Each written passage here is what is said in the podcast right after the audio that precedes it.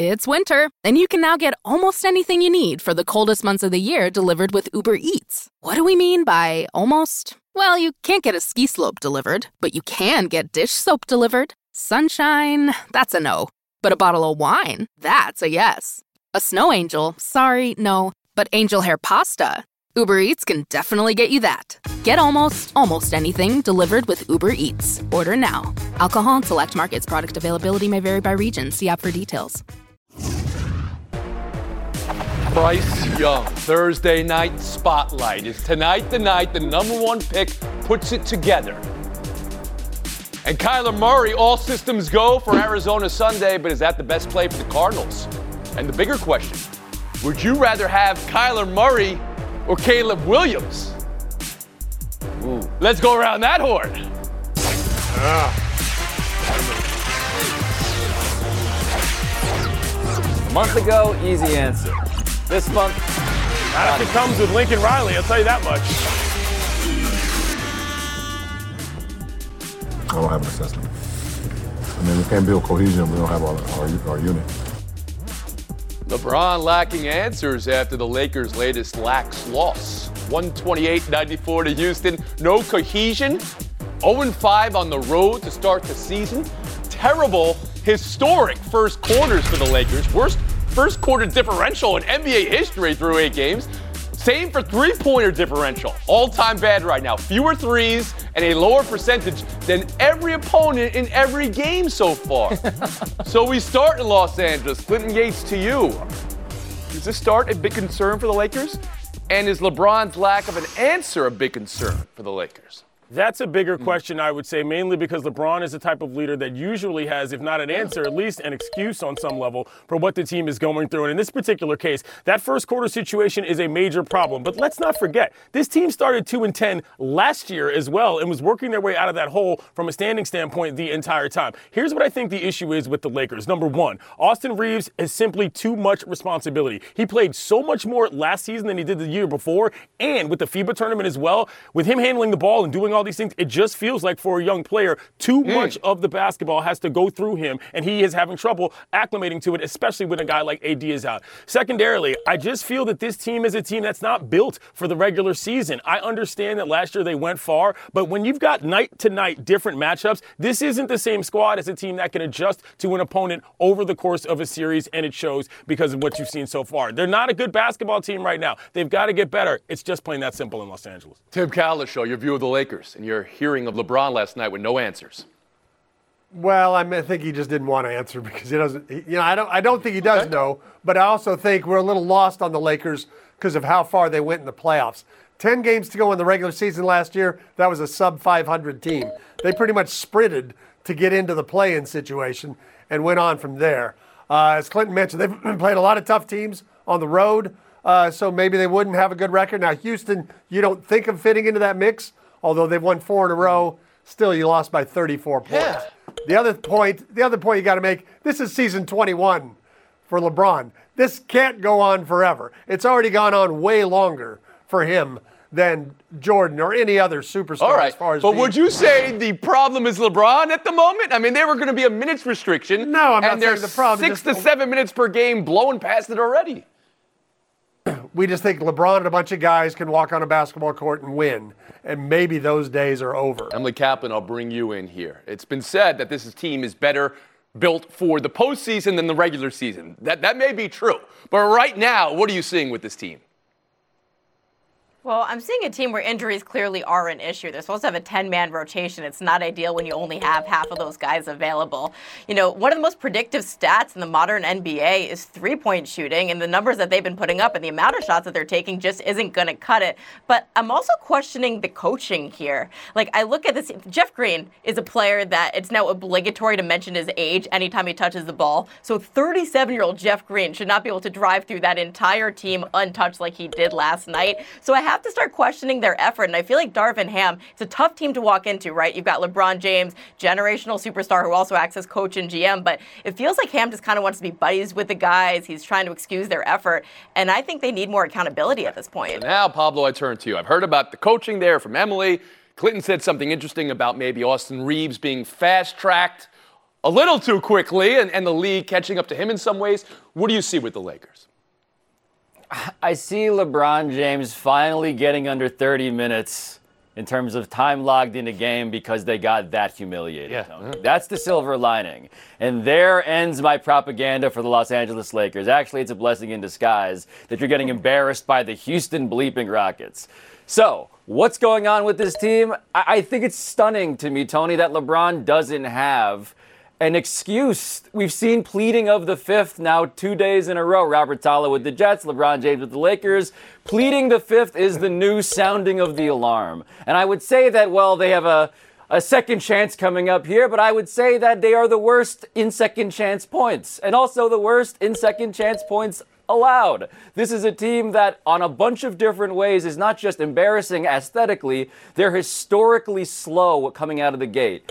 And I'm a big, of course, let's fetishize the postseason guy. I get it. I get all of that, load management and so forth. But it's just so bad so early that, yeah, alarm bells are what should be here. Glenn Yates, back to you. The ceiling is pretty high for this team. We've seen how well they played. Look at them in the playoffs last year. They had the best differential against a team, the Nuggets, that eventually won the title. But they almost have to play perfect basketball in order to get there. And if the wheels fall off before they even get to the end of the regular season, it's going to be another bust for a team that claims to be all about championships. To Clinton's point, I still don't think we know beyond the Denver Nuggets who is really good in the West. There are a lot of teams because they have older superstars. We think, oh, Phoenix is going to be good. They'll be right there. Or, or, or the Clippers because they got all the old superstars. But we don't really know who's good beyond Denver. That gives the Lakers a chance. Road trip goes one more game further, and it is in Phoenix, but winless on the road to start the season.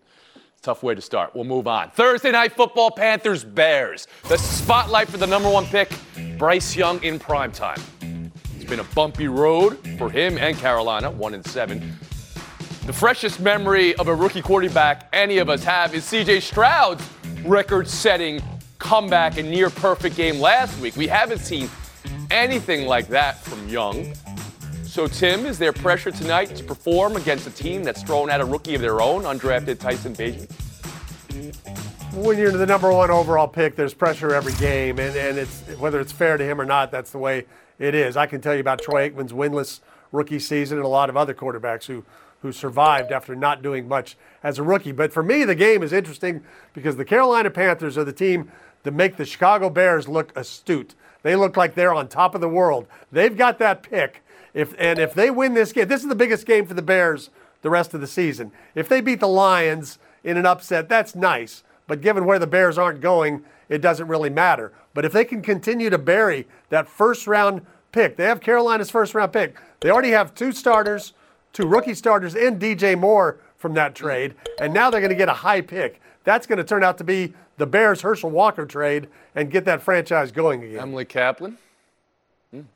Isn't it rich that we're talking about a team overreaching for a quarterback, throwing the farm for him because they're so bullish about him, and not putting that quarterback in a position to succeed? And then everyone questioning whether they should have taken a quarterback later in that round. And we're not talking about Mitch Trubisky and Pat Mahomes. Like, I disagree with Tim here. I feel like this game is actually an indictment on the Bears because, sure, DJ Moore has more receiving yards than any Bears receiver had of all of last year. We're only halfway through the season. And sure, they're set up for the next season, but this is just a microcosm of how they failed themselves to draft and develop quarterbacks. And last spring, they had an opportunity to move on from Justin Fields, who they're clearly unsure about, and get CJ Stroud themselves. As for Bryce Young, like, look, I just don't think that it's a great situation when you have Adam Thielen as your top receiver. I think there's a lot of things around him, but this is going to look at Dave Tepper as an owner because it was so clear that he was the one that was sold on Bryce Young so early in the process. So do you stick with him or does he like completely blow things up, fire the coach, fire the GM, and what do we have with the Panthers now and their new owner?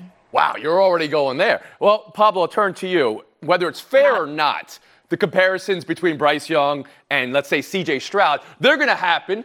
CJ Stroud's weapons, as Emily just kind of referred to with Bryce Young's, aren't also Pro Bowlers. And the numbers he puts up, No. it's not what we've seen from Young. Yeah, Tony, let's just be clear about the contrast here. We're coming off a week in which CJ Stroud set the rookie record 470 yards passing, five touchdowns for a quarterback. And Bryce Young on the other end threw not just three picks, he threw two pick sixes to the same guy. And so when it comes to trading up to get one and losing out on another, and then that team, the Panthers, playing a team who holds their draft pick and has the better chance of drafting yet another reset button franchise quarterback, should they beat the sorry state of the Panthers right now, led by Bryce Young. Well, all of this feels like insult added to insult. And so, yes, if you're the Bears, huge game, press the reset button. Maybe you get Drake Maye, maybe you get Caleb Williams, but right now, I'd rather be the Bears than the Panthers. That's an interesting way to think about it. Clinton Yates, how do you answer that question Pablo just posed?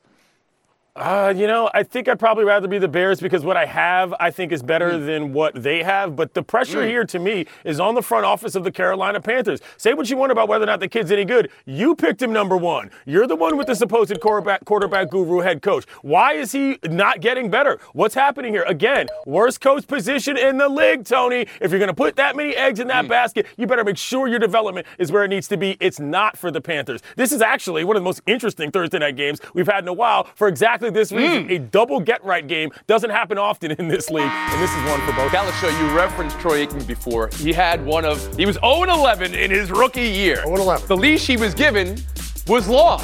Does that even exist now? Do they even make leashes like that in today's NFL? well, we judge players a lot more quickly now in, in, a lot of different ways than we did in 1989. That's what that's what Bryce Young has to wrestle with. That's the hard part. Emily, you just heard all the panels say they'd rather be Chicago than Carolina tonight. What do you think of that? Um, sure, of course. Like they've got a ton of cap space for next year, and they have all these draft picks. But you look at Bryce Young, it's this guy that you're super sold on, and you can't even get him to look good halfway through the season. well, we'll see what happens tonight. It, it, it should be said this year, quarterback in the NFL is a year unlike any other. There have already been 46 starters in this half a season so far. So 14 first-time starters coming in. We'll talk about Kyler Murray's return next. Around the Horn is presented by Crown Royal. Live generously and life will treat you royally. Please drink responsibly. Look outside. That tree, that grass, those hedges, that calls for outdoor grade outdoor power equipment. And that's where the Echo E Force battery system belongs. Its birthplace, its workplace, its showplace. E-Force is all grind, no gimmicks. 56 volt outdoor power equipment specifically made for the outdoors. Conceived by specialists, tested by arborists, made for perfectionists. Echo eForce isn't just a battery system, it's an outdoor grade battery system. Echo, power on and on. Okay, if we're gonna recreate this old pic of us that mom posted, we've gotta get the outfits right. Well, for some reason, I can't find gauchos with a matching shrug anywhere. Let me try on my Samsung Galaxy S24 Ultra. I just use the S Pen to circle the outfit in the post, and bam, five sites to buy it from right here. Shut up! How did you. You shut it. Mom's coming. Cute outfit. Get me one. Circle it, find it with the new Galaxy S24 Ultra and circle the search with Google. Upgrade now at Samsung.com. Internet connection required. Results may vary based on visuals. Welcome back to Around the Horn, brought to you by Chase. Coming to you from the Seaport District at Pier 17. Continuing on QB conundrum, Arizona greenlighting Kyler Murray to return to action Sunday. How they play their quarterbacking present and future is intriguing. Murray off the severe injury last year, the ACL tear, whether he still is the future of this franchise, or maybe the prospect of Caleb Williams if they get the number one pick, and that's the position they're in right now, tracking towards that number one pick after their one win start. Clinton Yates, what should the Cardinals' priorities be here with Kyler likely to start Sunday? I think their priorities have to be in figuring out whether or not their initial investment in Kyler was worth it. One of the issues with him wasn't just injury early on, it was whether or not he was mature enough to be a quarterback in the league. You've got to hope that after all this time, maybe the film study's gone up, maybe he's grown up a little bit, and maybe people playing just like him a little bit better. They've spent too much money and too much time on this kid to just say, guess what, you're out of here just because we've got another pick, one in the bush, rather, you know, in terms of who they might be able to acquire in the draft. Tim Cowlishaw? Let me say this carefully because Kyler won three straight championships state championships right up the road here in Allen, Texas. Kyler Murray playing now for Arizona isn't going to make a bit of difference in them winning football games. He's not going to go out and win with no DeAndre Hopkins, with no defense like they had two years ago, with no running game. And if they want to entertain the idea of drafting a quarterback, he has zero trade value right now. He's a highly, highly paid quarterback who's made one playoff appearance and was terrible and isn't even playing right now. So they need to showcase him at the very least. So the strategy is to hope that he plays and plays well, but they don't win games. Is that what I'm hearing Tim Cowlishaw argue for here? That that won't be hard to do. That won't be hard to do. Woo, Emily Kaplan. He can play well, and they can lose. Yeah, I think this is the strategy. I mean, for years we've heard all these negative leaks from the Cardinals around Kyler Murray, his video game habits, his work ethic, and now all of a sudden we're hearing some positive leaks, like how hard he's worked in rehab and how much he's studying. So it feels like their priority is upping his trade value so that all those quarterback needy teams in 2024 will give them something for him. And Pablo Torre. Yeah, you build a market for Kyler Murray now. You do not win games right now. That is not part of the plan for the Arizona Cardinals. They just traded Josh Dobbs. Remember, remember the genius Josh Dobbs, the literal like rocket scientist who was learning offenses on the sideline. He was on this team. They got rid of him. They could use a guy like that. Don't want him because they want to lose. They want Drake Maye. They want Caleb Williams. Don't want Kyler, but maybe someone else. All right, so there it is. Gut, gut check. Would you rather have Kyler Murray or Caleb Williams? Clinton Yates.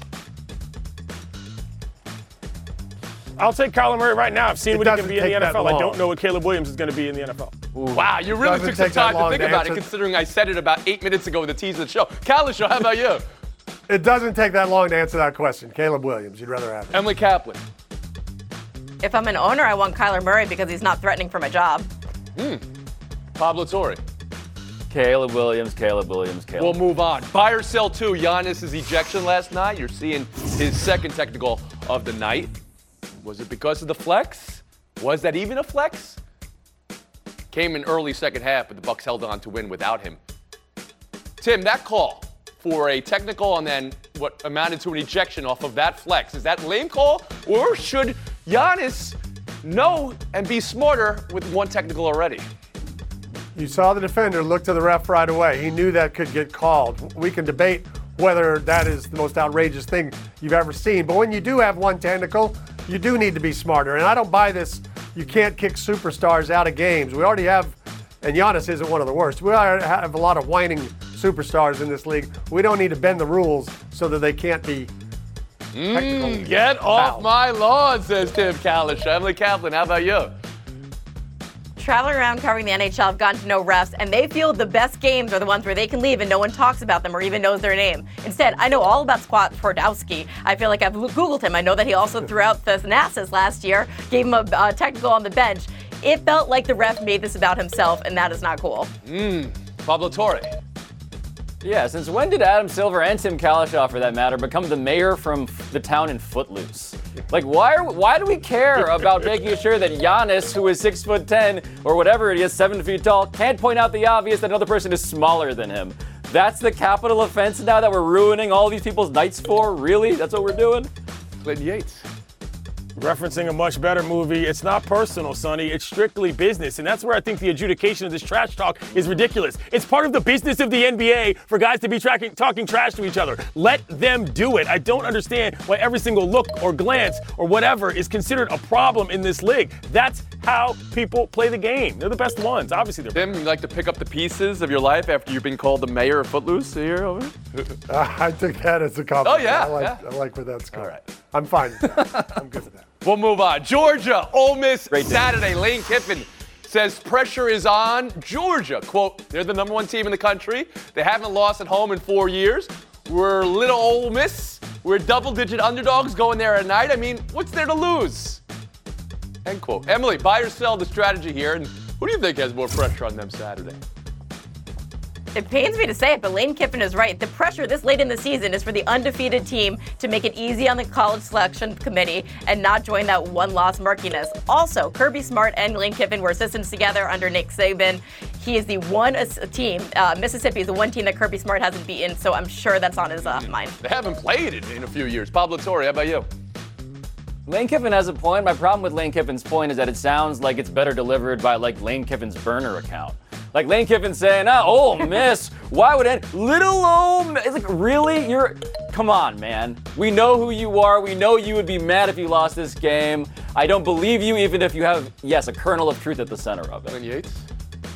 Yeah, we know who Lane Kiffin is. Lane Kiffin is saying, I'm coming to the dance. I don't have a date. I might be leaving with your date, and that's your problem. This is peak Lane Kiffin. This is exactly the attitude he should have with Ole Miss going up against the guy who's trying to get a bunch of votes for homecoming king. I love this out of him. Tim Cowlishaw. His premise is correct, but the problem is the pressure comes when you get out on the field, and it doesn't matter if it's football or basketball or you can be playing golf. If that other person or other team is way better than you, that's the pressure because you're afraid of getting embarrassed, and that's what you feel. But then after it's over and you win, you get to say, nobody do, everybody doubted us. You Nobody know, believed just call yourself little old miss. Nobody gave me a chance today. Cowlishaw, everybody. Sorry, nobody gave this a chance. Showdown next. Let's jump into Peppa's world of play. Look for spring flowers, hunt for muddy puddles, and bravely explore exciting places with Peppa playsets. Peppa Pig, inspiring kid confidence. There's a lot that could impress you about the all new Honda Prologue EV. True, it's got class leading passenger space and clean, thoughtful design and intuitive technology. But what really sets the Prologue apart from the competition is that it's more than an EV, it's a Honda. Honda, the power of dreams. Visit honda.com slash prologue to learn more.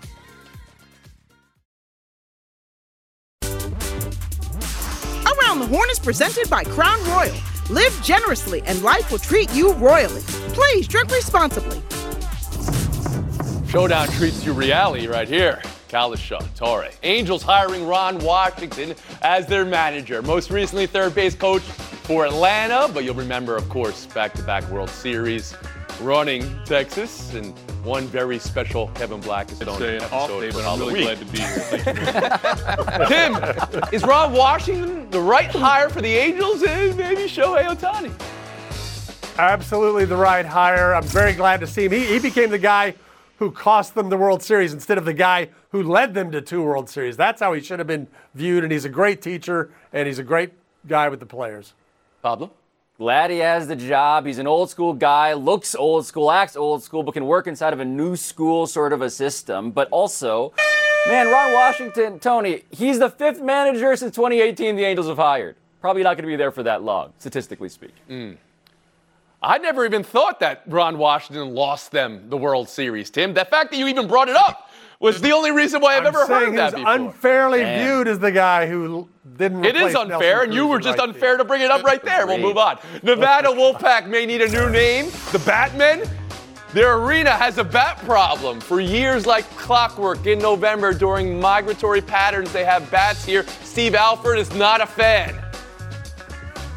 the the bat thing is getting pretty embarrassing and it needs to be fixed.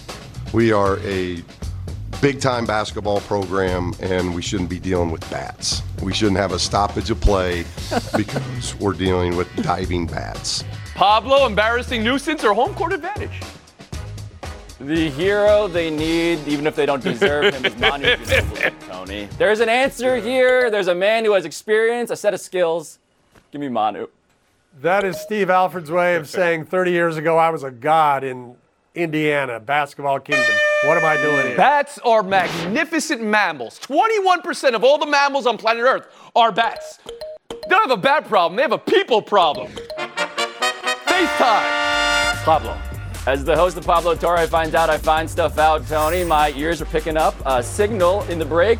Um, not the mayor of the town in Footloose who was responsible for the dancing band. It was a reverend played by John Lithgow. Apologies to John Lithgow. Your legacy should be respected. Love John Lithgow. That's on me. Love John That's on me. Lithgow. He's a great out. villain. Love John Lithgow. Dexter. Loved him as Winston. Churchill. ESPN Tournament Challenge is here. And guess what?